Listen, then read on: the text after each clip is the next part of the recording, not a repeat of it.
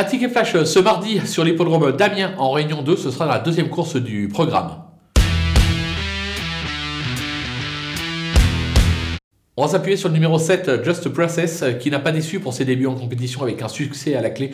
Euh, Mathieu Motti en grande forme actuellement lui sera associé. Je pense qu'elle devrait tout simplement pouvoir euh, répéter. On va lui opposer euh, Anidi, l'As Jets de Blary. Ce sera euh, Pierrick Verva qui lui sera associé. Le cheval montre quelques moyens le matin à l'entraînement. Ça peut être une belle surprise avec une très belle cote à l'arrivée. On peut tenter tout simplement un 2 sur 4 de ces deux chevaux dans cette épreuve.